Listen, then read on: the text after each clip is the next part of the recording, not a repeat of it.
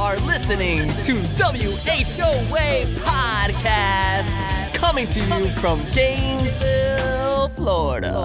Hello, everybody, and welcome to another episode of the W H O A G N V Podcast, the podcast for you businesses and individuals that make you go, whoa! Whoa. I am your host, Colin Austin, and my co-host is Michael Dees. What's up, man? What's up, man? It's August twenty-fourth. I'm going to let you wish a very special happy birthday. It's tomorrow on the twenty-fifth. Nope. To, to August twenty-fourth is their birthday, oh, is man. It? Yeah. I thought it was the twenty-fourth. August twenty-fourth. Sarah, I don't know if you know oh, this. Anyway, James, I don't know yeah. if you know this, but my boys, Schaefer and Maddox Austin, they were both born. Such a crazy story. They were both born on August twenty-fourth, four years apart. Whoa. Yeah. It's cool, right? That is cool. You know what, what you know what happens during August in the scooter season? Oh, wow. Yeah. Yeah. Right? No kidding. August twenty-fourth, everybody who's listening, if you don't know this about me yet, it is actually a really cool story. August twenty-fourth, two thousand nine was the first day of school at the University of Florida. If you want to imagine what one of the busiest days of the year are for like our New Scooters for Less shop here, it's the first day of school. I was like, peace out, scooter shop. Sorry, this is more important. Okay, cool. Like, we understand this one time thing. Like, we'll yeah, give you, have, we'll give you the free pass this one time. Like, go have a baby. Go do that, right? So, uh, not me, my right, wife, of right. course. Uh, you, you, already did your, you already did your part. I did a good job of supporting. Great job, honey. You're doing great. Keep going. And then four years later, and then so no kidding. You know, I come we come back from we come back from all this and.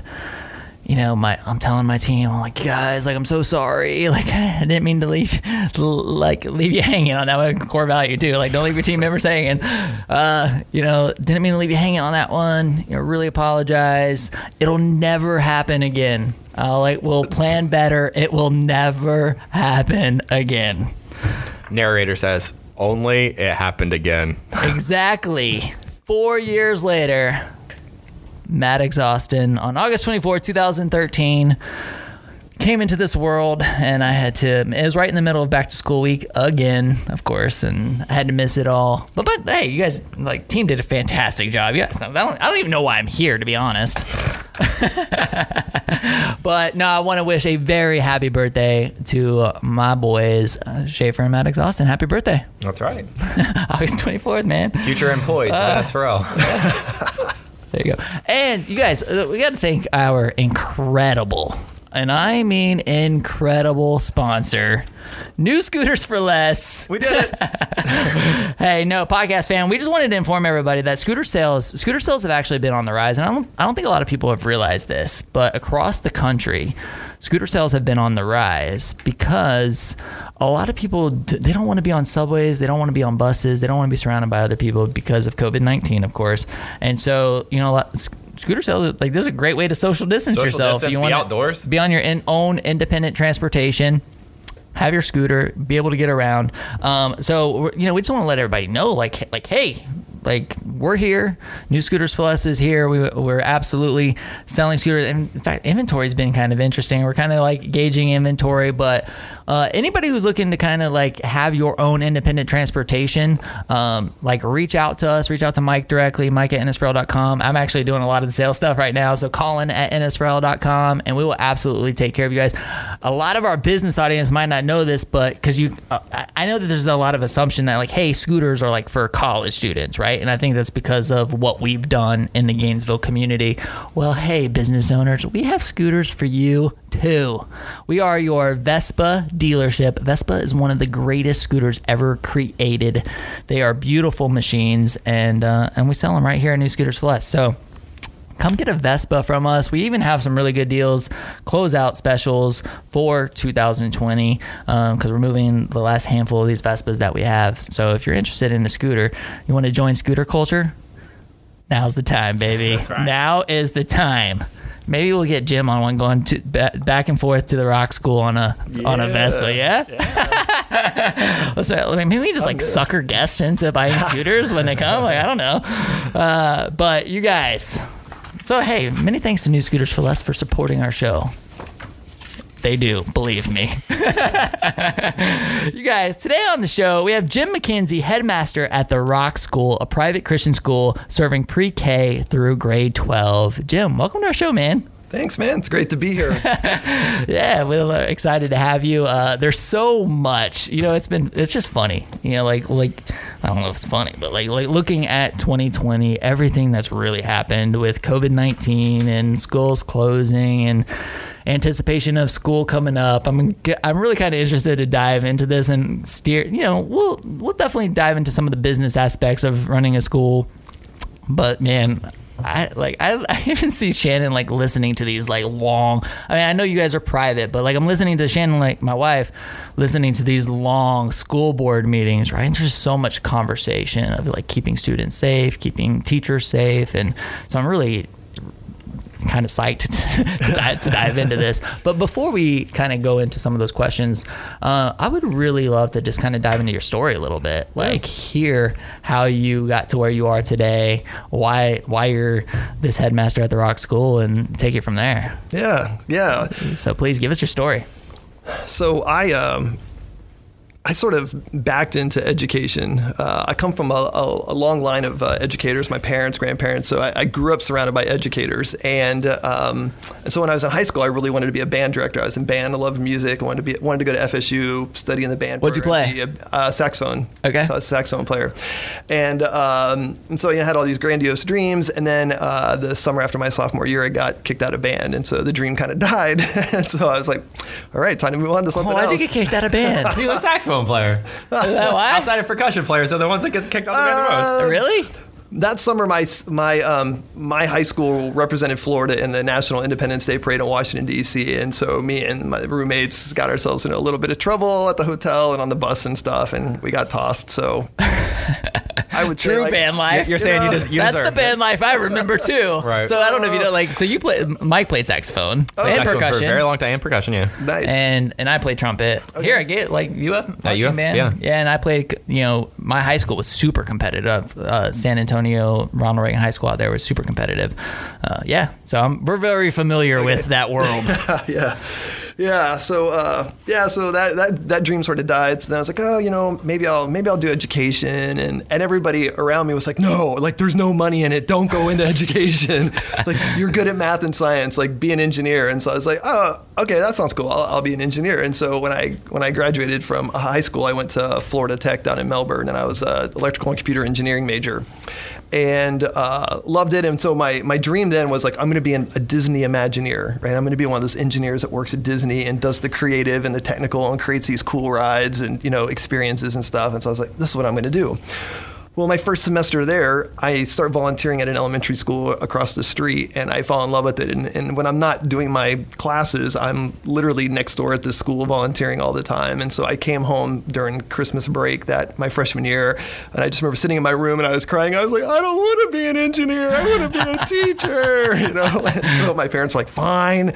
You know, so I withdrew from Florida Tech. I moved back home. Um, I spent the next couple of years um, just finishing up my Uh, associate's degree at Central Florida Community College in Ocala, um, and then I came to Gainesville to uh, study education. Uh, the funny thing is, e- even when I decided I'm going to be a teacher and I moved back home, then I when I had to sort of pick what I wanted to study, I was like, I'm going to do environmental science. I really want to change the world, you know. And so, and so um, this was uh, back in the early nineties. So I applied to U F and U S F, but I really wanted to go to U S F. I I applied to U F as a backup, right? So this is in the nineties when U F could be like your backup, right? nobody picks nobody picks U F as like my backup, uh, and so. Uh, Literally, um, I had planned. I had planned all summer I'm going to go to U S F, and on the morning that classes started, I woke up and I was like, "You know, I think I'm going to go to Gainesville." And so I drove to Gainesville. Uh, I wasn't registered for any classes. I went from like class to cl- I went from like department to department to department to stand in a drop ad line to try to get a schedule. I slept on the couch at a friend's house for like a week so I could find an apartment. Uh, but anyway, I finally ended up studying education at U F. I was an elementary ed major, and then I did a year uh, master's program in instruction and curriculum. And so uh, when I did my internship, I interned at Duval Elementary uh, here in East Gainesville. Studied under Doctor McNeely, who is uh, was my principal then. She's a board member now, and uh, I loved it. Uh, I went to her at the end of the um, at the end of my internship, and I gave her my resume, and I said, uh, you're the only principal that's getting my resume. If you don't hire me, I'm not going to have a job uh, in the fall. And so thankfully she hired me, um, and I taught fifth grade, and I was there for a couple years, and it was a really great, uh, it was a really great experience because um, it, for those who aren't familiar with Duval Elementary, at the time it was a really low-performing, low-income school, about ninety percent um, Um, low-income families, predominantly free and reduced lunch, Title one kind of school. And at the time, it was one. It was a failing school. That's what they were calling schools back then. And there was this new assessment that came out called the Florida Rights. And uh, the first year that I was there, our writing scores were, you know, like one of the lowest in Alachua County. And so we started doing all these things, kind of rallied as a school. And by the second year, we were our scores were average in Alachua County. And by the third year, we had the highest scores in the state of Florida. And the Commissioner of Education comes, and there's this big pep rally, and there's all this attention. And so um, it really was uh, just this uh, amazing experience to see like what can happen when you can get, when a school community really comes together um, and rallies around school improvement, that it's possible in spite, in spite of all the obstacles. And so, uh, so I was there for um, about three and a half years, and uh, really honestly thought I'd, I'd be in public education my whole life. I mean, I gotta be completely honest, like I didn't know what a Christian school was growing up. I mean, I was a public school kid through and through, public university, and like, I mean, I, don't, I think I was an adult before I was like, wait, there's there's other kinds of schools? And I was like, what's a Christian school? Is that like Sunday school? um, and uh, but I, I sort of, I ended up landing at the, at the Rock, um, and helping out with volleyball, and that's kind of what introduced me to the, the school. And then they had a position kind of come open in the middle of the year, and uh, and so I just, I don't know, I just felt like God stirring something in me that it was time for a change. And so I just, I mean, I took a huge pay cut. I, I sort of gave up, you know, uh, what I think would have been a, a pretty quickly advancing career within the school district, and uh, and sort of gave it all up and, and went to the Rock School. And what year uh, was that? That was in nineteen ninety-nine.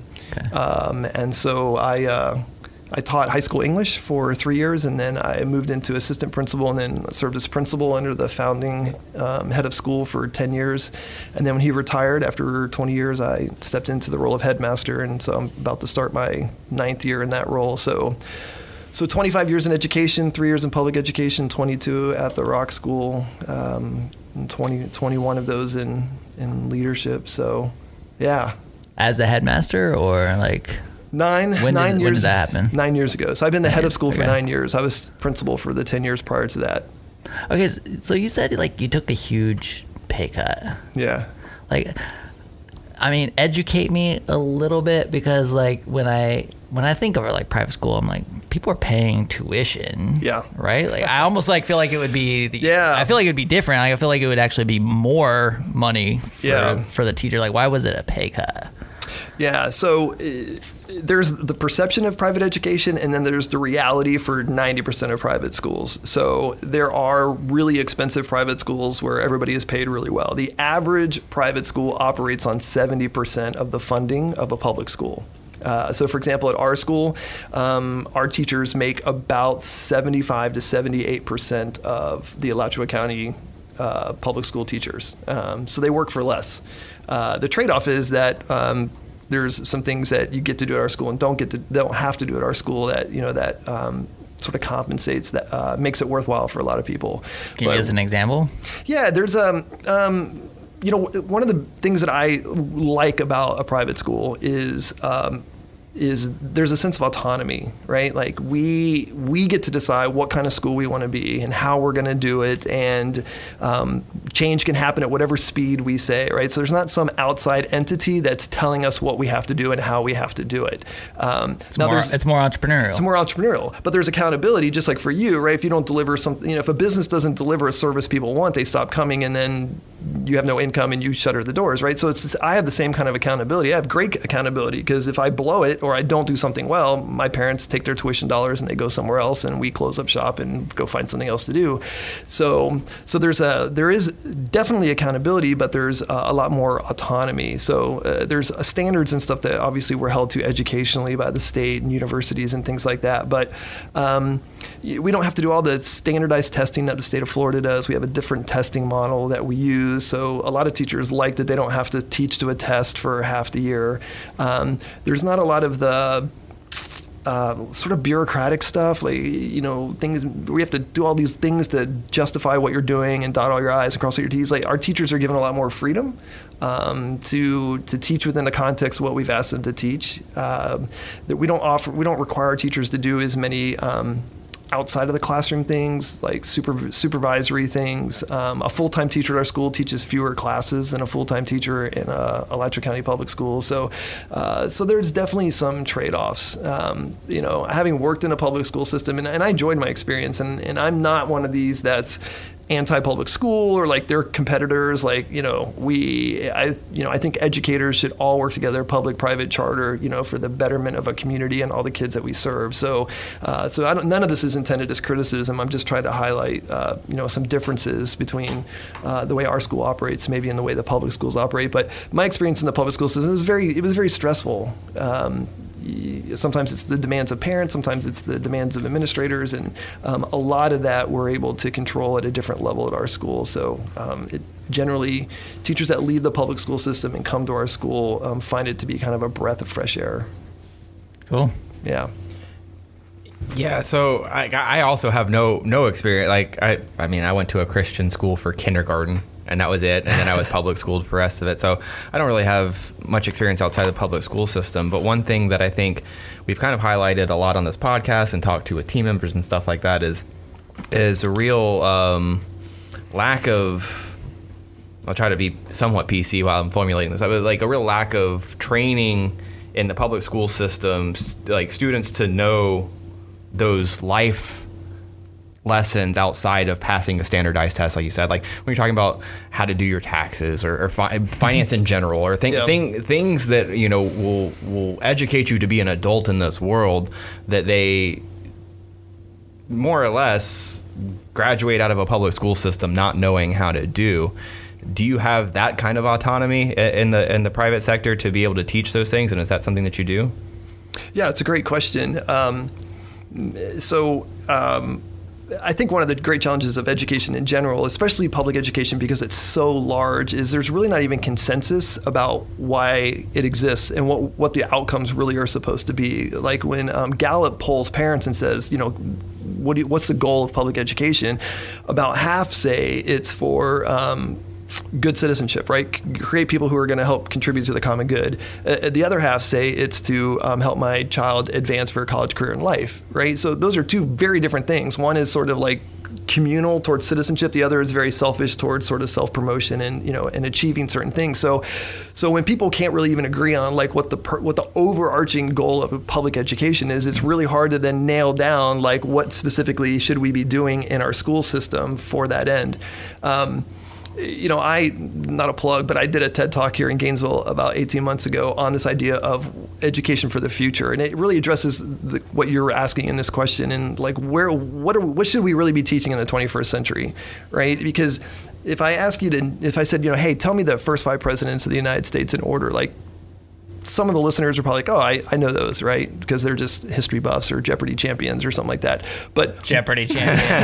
All right, nailed it. Like, I, I got, got it. it. I got it. Yeah. I got it. Most people, if I, but if I said, hey, you know, you can have sixty seconds to find the answer, right? Everybody can find the answer to that question. You pull out your phone, you're like, hey, Siri, who's the first five presidents? Or you Google it or whatever. So, you know, so what's the real skill in the twenty-first century? Is it knowing, is it memorizing the, the presidents in order, or is it knowing, knowing how to how find, find the answer, answer to the sure. question, right? Mm-hmm. So, So Lovely. Historically, we have said academics is number one, and uh, character would be number two, and skills would be number three. That would be sort of the priority. Like content knowledge is really king, then sort of like good character, and then skills is sort of seen as like the lesser level. Well, in the twenty-first century, all the research, all the writing says that it, it, the order has shifted. It's, you know, it's not content knowledge, but it's character, skills, and then academics. So what what prepares students for success in college and career is more of their character and the skills that they develop, and less about the content knowledge, or what we would call like good academics.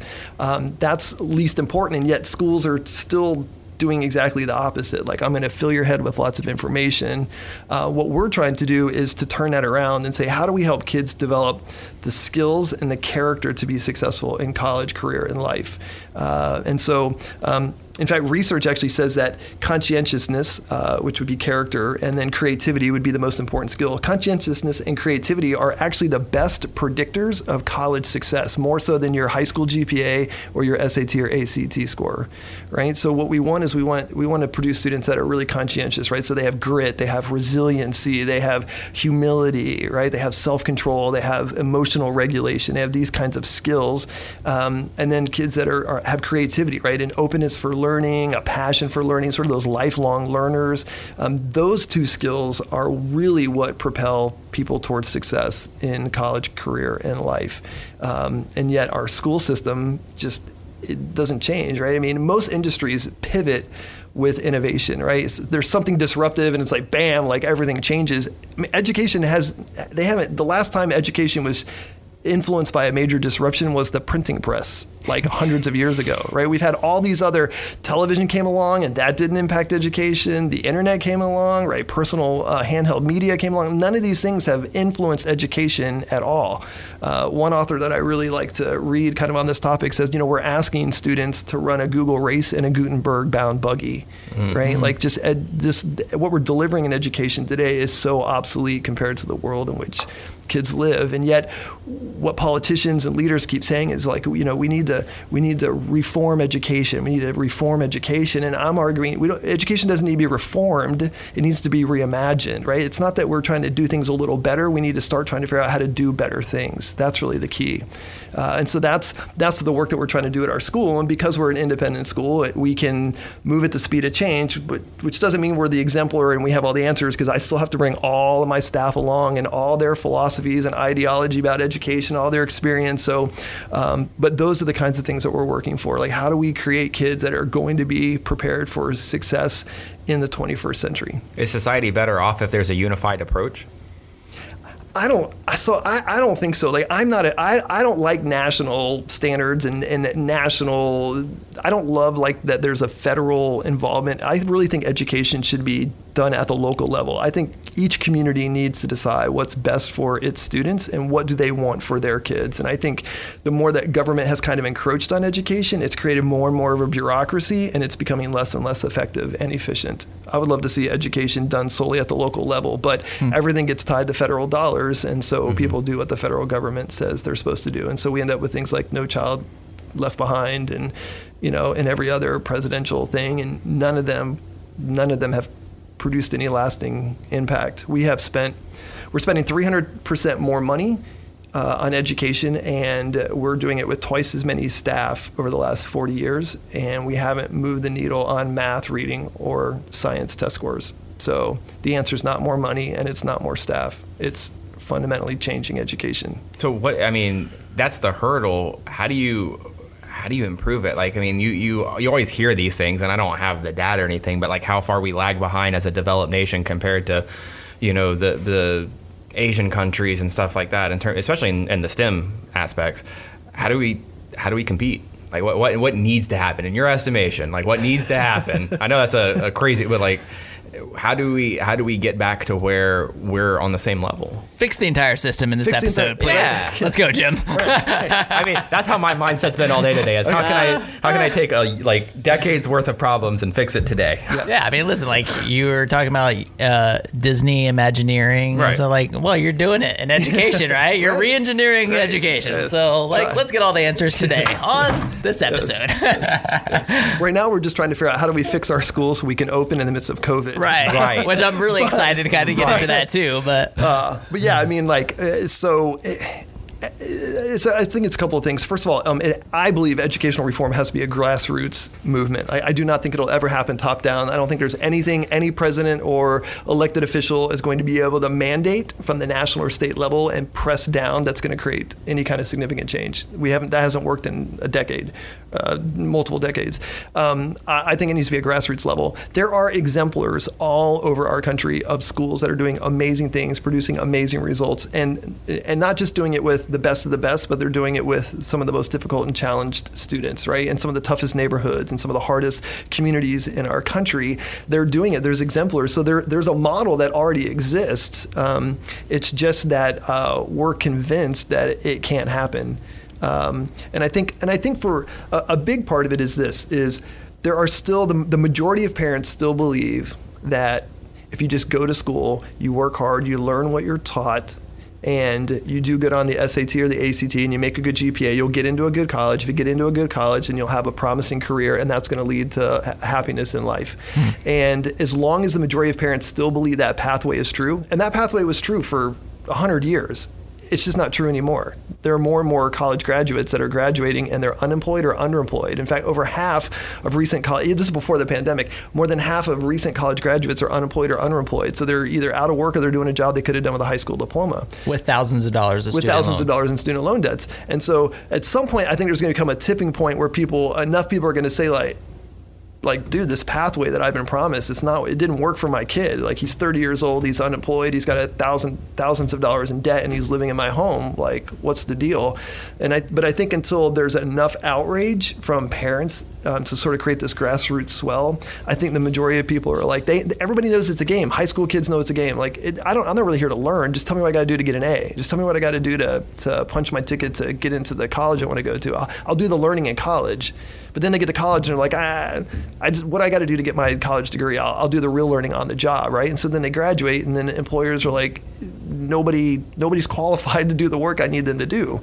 Um, so I think that's really the key. I think, I think part of it, I think it all will be this grassroots movement that will start when parents and students become aware of the fact that the current system is broken.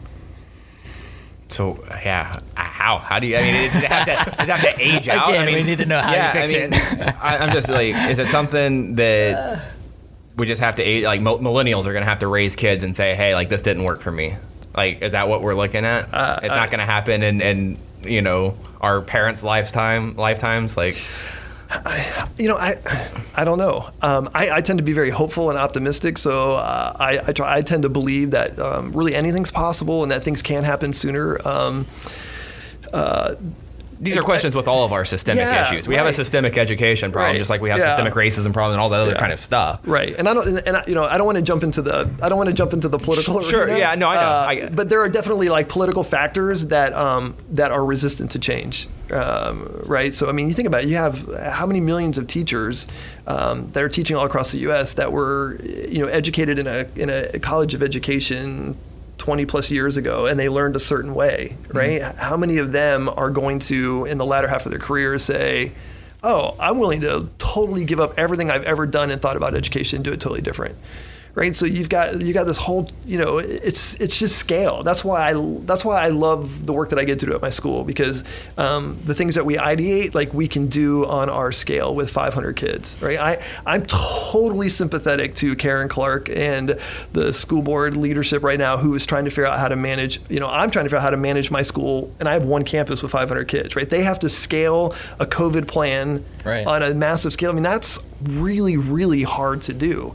Um, You know, and, and, and I really want to d- go down that route in a minute. So, but, you know, even one of the things that I've seen commonly throughout um, throughout education is, you know, you're you're taught, like, not to fail. Right. Right? It's like, dude, you don't want to get an F. Right. Right? It's like, you got to get an A. You got to do better. Like, it's like, but, like, the truth, like, everything that I've learned has like legit happened after college, running right. this business and failing multiple times.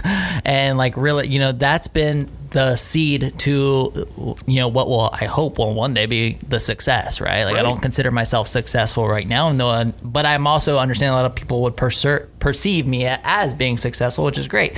Um, I, I just know that I've like, I've learned so much from all of the failures, yet we're just, you know, the education system is really the opposite of that. Right. It's really don't fail. Right, right. Which is contrary to everything that we know about innovation, right? Innovation is like fail, fail fast, fail forward, um, right? And but yet we don't encourage risk-taking in in students in school. We don't say like, put yourself out there and try it, you know, because we grade everything, right? Right. Like, that, that's ridiculous. Like, you know, I don't, when I'm working on a project, like nobody grades the first draft. Like I, it's constant work, all that, you know, feedback and constant work, revision, like that's the normal process. Um, and we just don't see, schools just aren't, they're just not there yet. Like, and you just, teachers overwhelmingly, I, I, even teachers in my school, like we just feel this need, like we have to grade everything. Like we have to put a grade on everything. Everything has to be assessed. best. Um, but everything should receive feedback, but it doesn't mean that everything has to be uh, doesn't mean everything has to be graded. But yeah, I think we I think we basically make kids afraid to take risks, and, and we teach them that failure is is a bad thing. Um, yeah. And I think that's really contrary to everything that we know about what what it takes to be successful in the in this the, the future. And I liked where you're going with the financial literacy part. You know, you know, one of the things that Shannon and I have been super intentional about doing right now is, like, as we're trying to pay off this debt, really involving our children, mm-hmm. making them understand, you know, like, and talking about it. They're listening to the Dave Ramsey podcast when we're driving in the smart car. Money, smart kids. You know, they're asking the questions, and I and I love that. Like, I love hearing them ask those questions and really having those conversations, and you know, because I want to coach them, like, don't pull student loans. Like, when you yeah. when you go to college, like, let's figure out a way to, like, pay. And, you know, of course, Shannon and I are actively saving for their college. Uh, but still, like, just involving them in those conversations at a really young age. And uh, I don't know. It's. Yeah. I mean, that's uh, that's that's what motivates students, right? Real real world work, real world problems. Um You know, that that's what that's, you know, we hear so much about, like, oh, kids that aren't motivated, they're not engaged. That's because, again, like, we're not doing any of the things necessary to increase student engagement, right? How do we get kids to engage so they want to learn, so they, you know, they want to be a part? And one of the ways that you do that is you give them something that they care about, right? We're all, we're motivated when we care about something. And very few of us do a job when we feel no connection to the person that we're doing it with, or the place we're doing it, or the content that we're doing it. And yet that's what we fill schools with all day long. Yeah. But that's, you know, it's hard as a parent, like, what, like, thinking through what you just said, I'm like, okay, so many parents know what they know, right? Like, for me, like, I know, I know business, I know entrepreneurship. So, like, I really, like, I crave for my kids to want to come and hang out at the dealership and, like, spend time here. They're not interested. Like, my kids are, like, athletes. They're like, they're like, uh, they'll be a, you know, my son Schaefer, he'll more likely be a professional soccer player than he'll ever be a professional b- business person. Uh, you know what I mean? Like, yeah. He's naturally gifted in that. Uh, but, you know, as parents, like, I think a lot of times they're, the tendency is, because this is what I know, I'm pulling my kids, I'm pulling right. my kids this direction, instead of recognizing their gifts and their talents and saying, okay, like, let's, you know, if this is something that you want to achieve, like, let's talk about how you're going to get there. What kind right. of, you know, what are the disciplines? What is the hard work? What's right. what's necessary in order to accomplish these goals? Um, right. I don't know. This is the the uh, schools are built on conformity. Uh, and standardization, right? So schools right. say, like, standardization. Every kid, every kid needs to learn how to work in a scooter shop. Right? It, it doesn't say, like, if that's his drive, he goes there. If if this one's passion, I agree. Soccer, we could really use some mechanics right now too. Goes, yeah. goes there. Yeah. Hey, man, there's send your applications. Trades, yeah. Trades is a, an opportunity that is uh, a lot of people are missing out on.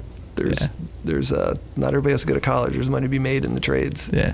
So sorry, I didn't mean to interrupt you. No, I was just like, like yeah, you're throwing yeah, that yeah, out there. Like, yeah. oh. But um. But that's what's that's what schools generally do. That's what the education system does in general, right? Is it it's it says, like, everybody needs to learn this, everybody needs to learn that, as opposed to, oh, this is your passion, that's your passion, like, this is what moves, this is what moves you, this is what excites you, um, and there's ways to do that, um, and and you because you, you can, you know, like, at our school, people are like, well, so what do you like? You know, do you teach what everybody else? Yeah, like, we teach chemistry, we teach math, you know, but.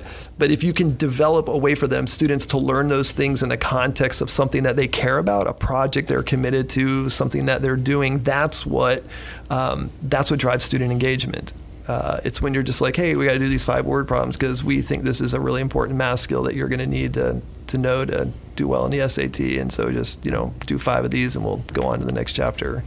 And, and then we wonder why kids are, are bored and checked yeah. out. Oh, for sure. So take us back. I mean, you, you talk about when you you had the the cup of coffee with the public school system, and you inherited this this school that was not achieving the results that they, you know, in the Florida Rights, and you got fast results in a couple of years and became an overperformer.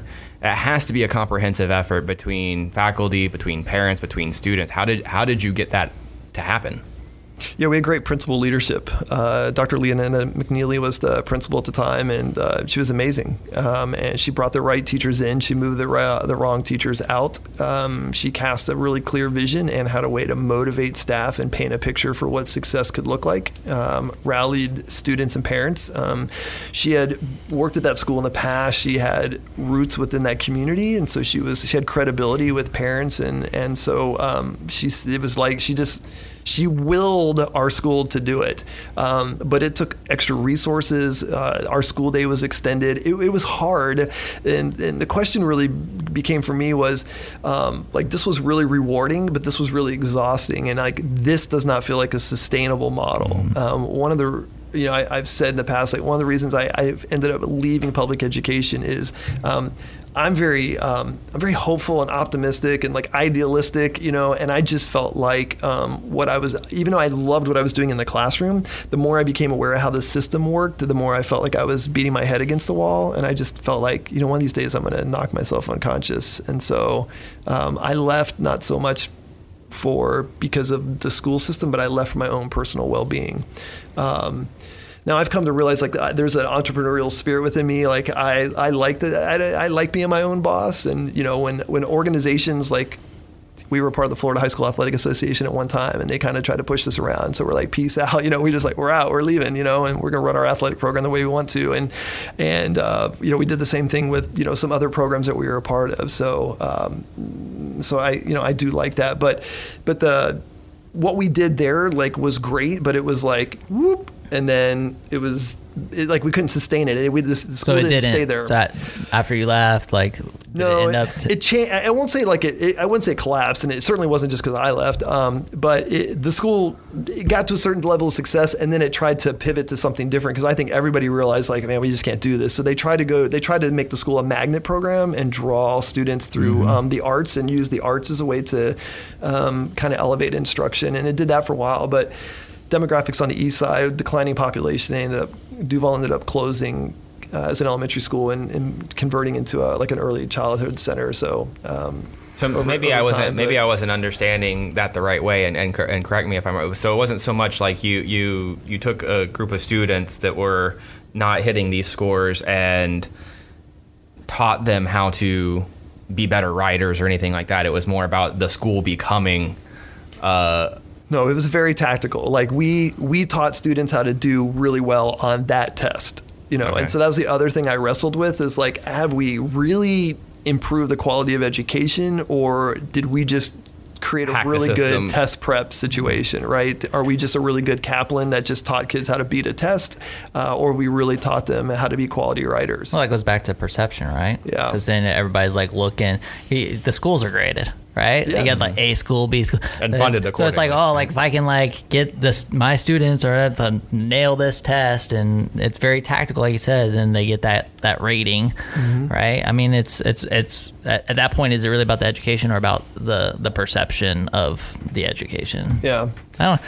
A lot of, a lot of interesting things there for sure. I, I really, can we, can we shift a little bit? Yeah. Like I really want to yeah, dive, because we're running out of time, and like, I really want to dive into this COVID stuff sure. because I mean, obviously this thing is just like just rocked twenty twenty. Um, it's rocked our business for sure. I know it's rocked so much of our audience out there. Um, but man, from a school standpoint, like I, I just want to know, what are you guys doing? like what a, what do you guys do? So when you when you guys open up for the semester? Or, uh, so we will open on August twelfth. August twelfth. So you're ahead of the curve. Like in terms of I mean in terms of yeah. opening, cuz the school Alachua County is opening yep. on the twenty-fourth, twenty-fourth. From what we understand. There's yep. talks about it being today, the day that yeah, as of today. Okay, yep. the day that this is releasing is the first day of school. Um There's talks about that being extended at the moment, but who knows? It's in, end of August, we'll say, uh, and you guys are ahead of that. So yeah, we are. So uh, so normally Alachua County would have started school on the tenth, and we would have started on the twelfth. So what's really changed is we've just stuck to our original start date. Alachua County has pushed two weeks back, um, primarily just to give themselves more time to plan, prepare, uh, bring teachers in for an extra week for onboarding. Um, we didn't push our date back because we didn't feel like we needed the extra time to get ready or to prep our staff.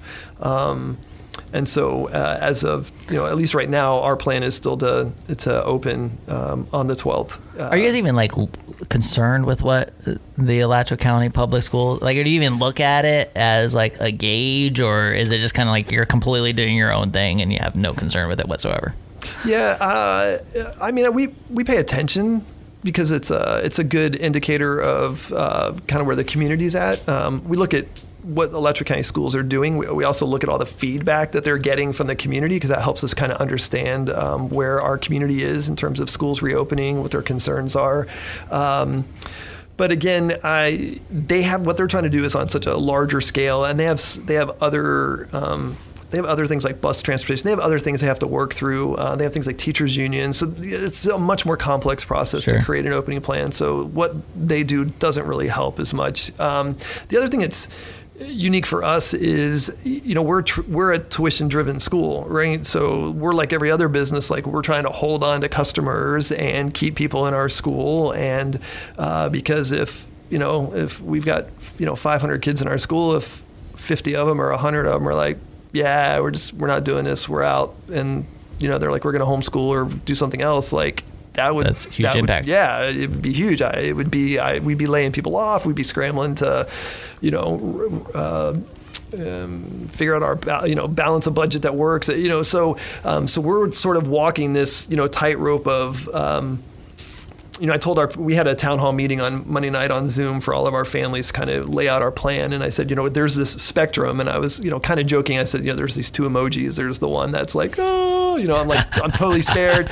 And then the other one's like eye roll, right? More people die of the flu, right? And so I was like, there's kind of these two wide spectrums. I'm like, we're here, like we're in the middle, right? That's where our school, that's where our school is. That's where we feel like we can serve the most. That's like the emoji with just like the straight face. Yeah. I did the, which, we, which did, one we, is did that? That. we did the care, the, the hugging, the, right. you know, okay. the Facebook, like, we're just here to hug you right in the middle, right? So we, we care. Uh, um, and so, um, so that's like kind of where those emojis on top of that while we're doing it on the video version. so, th- so that's where we've that's where we've kind of landed. And so, you know, we've said, hey, listen, we know for some of you, like, what we've done is not enough, and we know for others of you, like, you're like, we're doing way too much, right? But we we tried to pick a lane that we felt like would encompass the most number of people. Um, and then we've really just tried to create a plan that we feel like works for our school and our community. Um, and, but again, like, the challenge with COVID is uh, there's no consensus. Like, no, nobody agrees. Like, we can't agree, like, masks are good. No, masks are bad, right? Masks work. No, they don't work. You know, children should wear them. Children should absolutely not wear them. We should open. We should not open. You know, it's very deadly. It's not as bad. It's overblown, right? And so there's no consensus. Uh, even, like, within the medical community, like, you can find a doctor who will agree with whatever position that you want to take. And so, um, you know, so I, normally, like, I spend my summers, like, studying, like, leadership, and, like, educational topics and things. Like, all I, I feel like I'm back in college. I'm like, I'm in a biology class. I'm, oh, no. I'm learning, you know, I'm learning about R N A shedding and, you know, and oh, the coronavirus no. and uh, all these things in order to uh, formulate a plan. I'm like, I like I, the University of Florida did not prepare me in my college of education, you know, time for like how to prepare a private school for a pandemic, uh, right? So this is that like yeah. learn Businesses it, back, too. Back, like, you know, figure it out, take some chance, you know, see what happens. Like, so what are the decisions? What are the decisions? Like, are you guys? So, is, is it school in is school in session? Everybody's in the yes. classroom. Everybody's are you? Are so you wearing a mask? You're not. Like, what yeah. Are you doing? So um, so we we outlined four levels of restrictions. Uh, we call it green, yellow, orange, and red. So green would basically be like pre-pandemic conditions, like life before the pandemic, right? Sort of normal things like schools operational, normal schedules, athletics, everything's in play. Uh, large group gatherings are fine. Yellow is we've got some restrictions. Uh, so we're wearing masks. Student staff are wearing masks. Uh, we're not doing large group gatherings. So where we would have like five hundred people in the auditorium for chapel, we're not doing that. We'll, we'll they'll watch it in their classroom. Uh, we closed our lunchroom. Kids leave in their classroom, right? So w- rather than um, social distancing and like saying, well, we're only going to put like five kids into class, we're going to put up plexiglass, we're going to spread everybody out. And it, at that point, for us as a private school, like nobody's going to pay for that, right? If you're if you're going to go to like this sterile environment where everybody's spread out and you can't interact and like everybody's like behind plexiglass and stuff, like, they're just going to go somewhere else, right? So we had to create a solution that still feels like school, normal school as much as possible, but also protects the safety and wellness of our students and staff. So, um, so we've gone more with uh, we we're called we basically we called it our three C. um, our, our three C uh, game plan. So it's it's coverings, so masks, uh, it's cleanliness, so hand washing, sanitizer, lots of that at all uh, all increments throughout the day. Uh, really excessive cleaning uh, after hours, and then the third C is cohort. So we're using like a cohort model. So we're basically trying to keep the same group of kids together all day to minimize spread. Mm. Uh, we've had a medical advisory team that's sort of helped us write algorithms for like if you have a positive case, you know, what do you do? If it's a teacher, if it's a student, symptomatic, asymptomatic, infectious, not infectious, right? If it happened within twenty-four hours, if it's like a week later, like all these different scenarios have been written out to help sort of guide like what's going to happen. Because, you know, we had to say to our families on Monday night, it's not if someone in our school is positive with COVID, it's when. Like, mm-hmm. it, you, like you have to embrace the fact that like it's going to happen. And right. so you have to prepare yourself. And if that's too overwhelming to you, like, ah, then, then, you, then you need to homeschool or you need to do virtual school um, because there is some... there is some inherent risk in sending your kids to school. But what we know is that if everybody wears a mask, if teachers wear a mask and students wear a mask, uh, you know, transmission risk is really, really, really low. Um, and so we feel like we have a plan that safeguards kids, but still provides them an enriching educational experience. So, you know, and then we've had to create procedures for how kids move in the hallway and how they get picked up and dropped off and, you know, all these sort of things. But, but the goal basically is those three things, like cleanliness, cohort model, and face coverings. How has your budget had to absorb some of these costs, yeah. right? Like you're, you're talking about sanitization and all that kind of stuff. Like you're already working on a, on a specific budget anyway. Yeah. Yeah. We've had to allocate a lot of resources. Um, we've had to buy, um, we've had to buy, you know, upgrade to different kinds of cleaning technology, um, electrostatic sprayers and things like that. Uh, we had, we had, we were concerned enough about air quality a few years ago that we put um, like an air filtration system in our campus. Uh, so that part we had done, thankfully. Um, but yeah, like one of the big expenses is, um, so we, we've put technology in our classrooms. It's basically like a, looks like a large screen T V, um, but it's a Zoom integrated uh, interactive board that has a four K camera with a one hundred twenty degree lens and sixteen microphones. And so what it allows the teacher to do is push a button and you've opened a Zoom room, and any kid that can't be at school at home on Zoom is in your classroom. They can see everything in the classroom. They can hear and see everything that's happening. And the kids that are in the physical classroom can see the kids that are at home on the monitor. And so the the teacher can teach in class, and this kid at home can participate just like the kid in the class. And if the teacher shares content to the screen for the classroom, the kids at home see it. If she writes on the board, you know, she writes on the monitor for the kids in the class to see it, the kids at home see it. And so that was a huge... Uh, those are like four grand per classroom. And this so, was a specific was, uh, response to COVID, or is this yes. something you had before? No. Uh, okay. So we've used Zoom for years, and we have we have we have embedded technology at the tables. Um, so we do we do collaboration around technology, like. Um, Um, for kids at a table with technology, but this is classroom technology that we bought specifically for um, in response to COVID. To, they call it synchronous learning. It's this idea that um, kids at home and kids in the class are learning together at the same time. Reduces the workload on teachers because you're not having to teach kids in class and then create some asynchronous online program for kids that are home. So this way, like if you're sick or you have symptoms or you you just have to quarantine for observation, like you can still be a part of what we're doing at school. That's um, awesome. Yeah. Do, do the kids have, like, is that a distraction at all? Like having, you know, the people in class and then it shifts to, to people on T V? Like, is that... I don't know. Ask me in a couple of weeks. Yeah. I was just saying, honestly, like, I, don't know like, I, feel like the, it, I feel like the masks are... So, I mean, we're... So my kids are in the public school system, yep. and they're, you know... I don't even know. There's so many different options, but they're doing some sort of digital, virtual option. Mm-hmm. Um, and... And so, like, I, and, you know, my wife and I really made it because they were talking about, like, okay, if the kids go to class and they're wearing, they got to wear the mask, they're like all these procedural things. I'm just thinking, like, dude, like, I, I know my kid. Like, my, the, I think the masks are going to be what's interesting about being in session yeah. because I think, like, I just know my kids are going to be playing, they're going to be. Mm-hmm.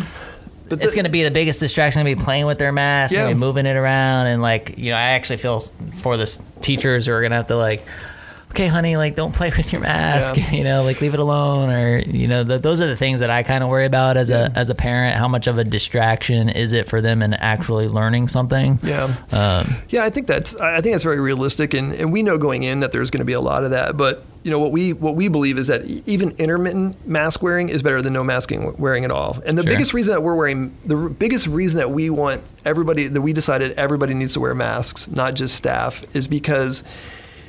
If if someone is positive, if somebody tests positive and everybody in the in the classroom is wearing a mask, only the person that tests positive would have to quarantine, right? If you don't wear a mask, then everybody in the room has to quarantine, right? So it's the difference between shutting down a classroom or a grade level or a whole building versus one person goes home. Um, and so that's that's what masks do. Um, now, we had our, our preschool was open this summer. We had a summer camp program open. So I, we've already walked through this scenario once. So we had a in our preschool, we had a staff member test positive for COVID. Her mom was sick and infectious, and she got it from her mom because she lives with her mom. She um, so as soon as she finds out she's her mom is positive, she she tells us. She leaves work. She goes gets tested. She tests positive. Um, but because this summer our staff wore masks, even though her kids didn't, because they were like two year, two and three year olds. They didn't wear masks, uh, but because she wore a mask and all her colleagues in that building wore a mask, um, it's been over six weeks and we haven't had another single case of COVID in the building. So she didn't pass it to any of her cl- uh, colleagues, and none of the none of the students in her class became infected. At least, you know, nobody that. T- to our knowledge. So, um, so that was really evidence to us. Like, okay, like masks. can can make a difference. Um, and so even if it's intermittent, we figure kids will get better, they'll get used to it, it'll become part of the norm, and then it just becomes, you know, like every other little gadget that kids have, they just fiddle with it, and then you just kind of say, hey, and so so we'll see. But yeah, fashion no, statements. Are really you guys knows. having like regulations when it comes to like No, fashion statements. No, like, I was like, hey, wear your gator mask, like, bring yeah. them in. Like, let's I was go. Like, hey, it's like it's like your backpack and your lunchbox, man. Pick something that reflects your personality cool. and your interests. Like, the last thing we want is four hundred of the same masks laying around. And like, yeah. whose is that one? Whose oh, black sure. one is that one, right? Oh yeah. And the little surgical ones that break all the time. I was like, yeah, that's probably that's not gonna mine. work. So they're wearing other people's masks. So yeah, that's we're like, yeah, man. So like, whatever, mask. whatever you love, man. Find a mask and uh, or the the buffs, you know, that kind of pull up yeah. or whatever. Right. Like, that's a great way for younger kids to do it because it just stays around your neck. Whenever you're not wearing it, it doesn't get lost. So you talked yeah. about people uh, having the struggle of getting on the same page. When you had the town hall and, and say like, hey, parents, we're going to require the kids to wear masks. Did you have any kickback on that from them saying, ah, like, Not pub- not publicly, because um, we did a Q and A and we got a lot of questions. Um, we sent our we sent our plan out as a document um, the day of, so people had a chance to read it and sort of digest it before we had the town hall. And then we just kind of walked people through the details, took Q and A. The mask thing, um, you know, there were a few people that were like, ah, what's they don't do anything, but we didn't really hear from them. Actually, the biggest pushback we got from parents is like, um, Like, what are you going to do? Like, we want to know the specific scenario for what you're going to do for uh, if there's a COVID positive case. Like, it wasn't mm-hmm. enough for us to say, hey, we have a medical advisory team. We've got some algorithms. Like, we've got some procedures in place. All, people were like, that's not good enough. Like, I, like, what are the procedures? Like, what exactly are you going to do? And so, you know, I've had some email exchanges to sort of walk parents through some of those details. But But we we can't publish it because the C D C changes their guidelines all the time, and what's true today might not be true when school starts on August twelfth. And so, you know, our medical team is like, it needs to be, it really needs to be an internal document that's very fluid. And so we're trying to reassure people, like, these are the basic elements that are in play, and there's a level of trust that you're going to have to have, because I can't I can't give you every single scenario, because literally, like, there's just pages of pages of them. In that document, you guys have the thermostat. Are you guys, are you guys doing the temperature testing? We do. Like, yeah, yeah, yeah, yeah. So we just do. We have the little touchless ones. You just stick your wrist in this little ring, and it takes your temperature in like half a second. Wait, what? I yeah. don't have this one. I want one of these. Yeah, it's just really cool. It's just like stand, and it's got a little ring. And when you walk up to it, it talks to you. It's like, please enter your, please insert your wrist, and like you just stick it in. It goes bloop, and it's like it's like your temperature is normal. Bing, and the light turns green, and no it says, way.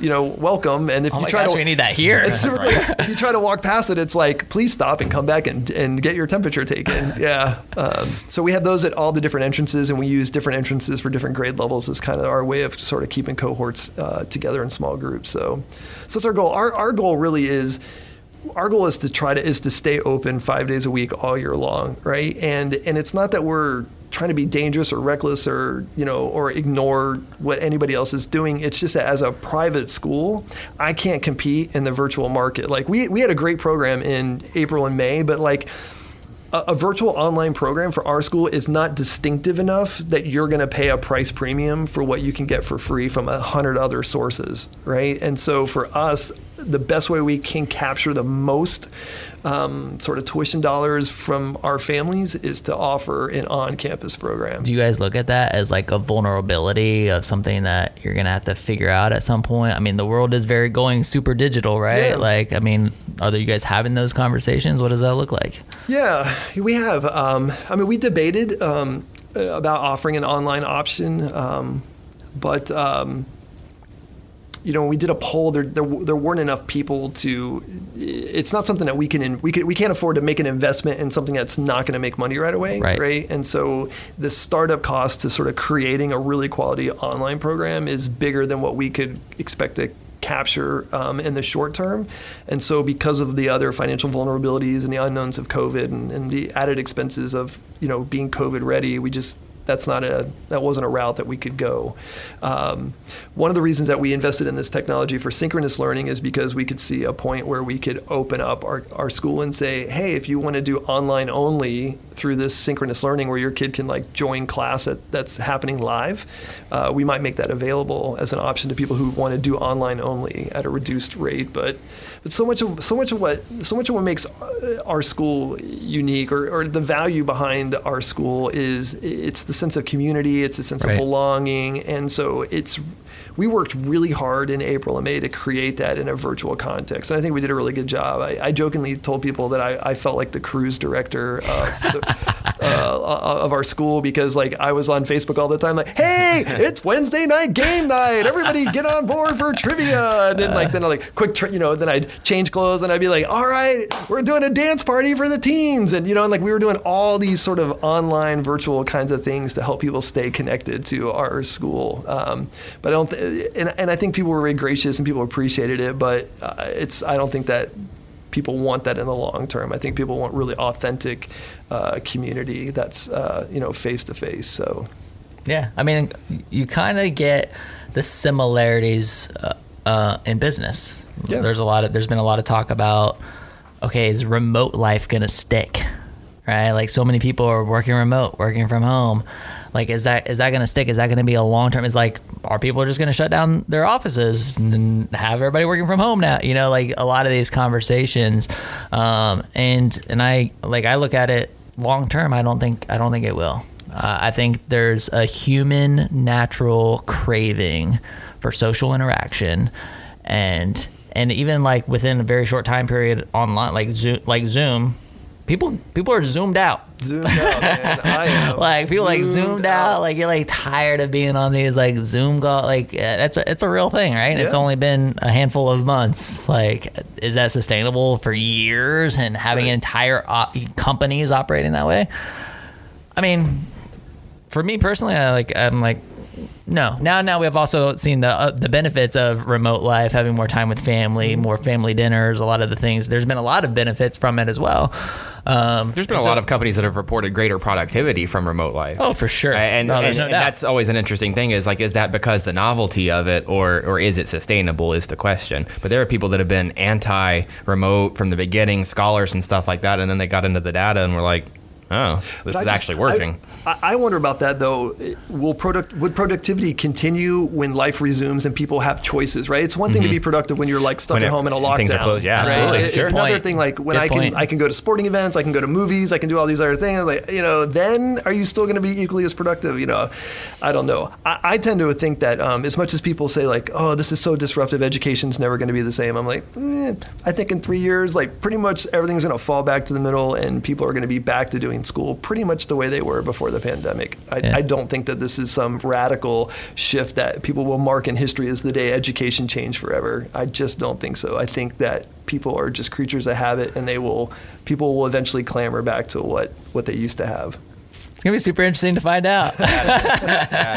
You know, like three years from now, I'm going to like revisit this episode and be like, man, like, can you believe, you remember all that? Man, that was crazy. Oh, man. This has been fun. This has yeah. been a lot of fun. Like, th- thanks for coming on and sharing Absolutely. all that with us. That was, that was great. Uh, I mean, for our listening audience who's interested in, you know, a private education with the Rock School, like, how can they reach out to you guys? Like, what's the what's the best route there? Yeah, you can go on our website. It's the rock lions dot com, uh, or you can uh, give us a call if you're here local in Gainesville. Uh, we'd love to have you come by and uh, take a look at what we're doing and and uh, and check us out. Cool. And if any of those students need masks, I know somebody who makes great masks. Sarah on our team makes some incredible masks. If you need masks, reach out to Sarah Lentz. She will get you all taken care of. Yeah. Got my gator mask back here. Sweet. So, uh, awesome. Thanks again for coming on. Any last words, Mike? Yeah. I, Wraps just, up. Yeah. Educators don't get enough love. Um, no. and, and I think one of the hopes of going through COVID is that it, it starts to put a little bit more of an appreciation on them. Absolutely. Um, so just, just mad love to, to all the educators out there. Um, you know, it's one of those thankless jobs that we absolutely need that are super crucial. So if, if you're in the education field, thank you. You don't get enough thanks. Um, and we appreciate you. Have a great start to your semester, everybody. We absolutely love you. Thank you so much for listening. This is the W H O A G N V Podcast, the podcast bringing you businesses and individuals that make you go, whoa. We will see you later. Bye. Have a great day. Great first day of school, everybody. See ya. Happy birthday, Maddie and Schaefer. Happy birthday, Maddox and Schaefer. Bye.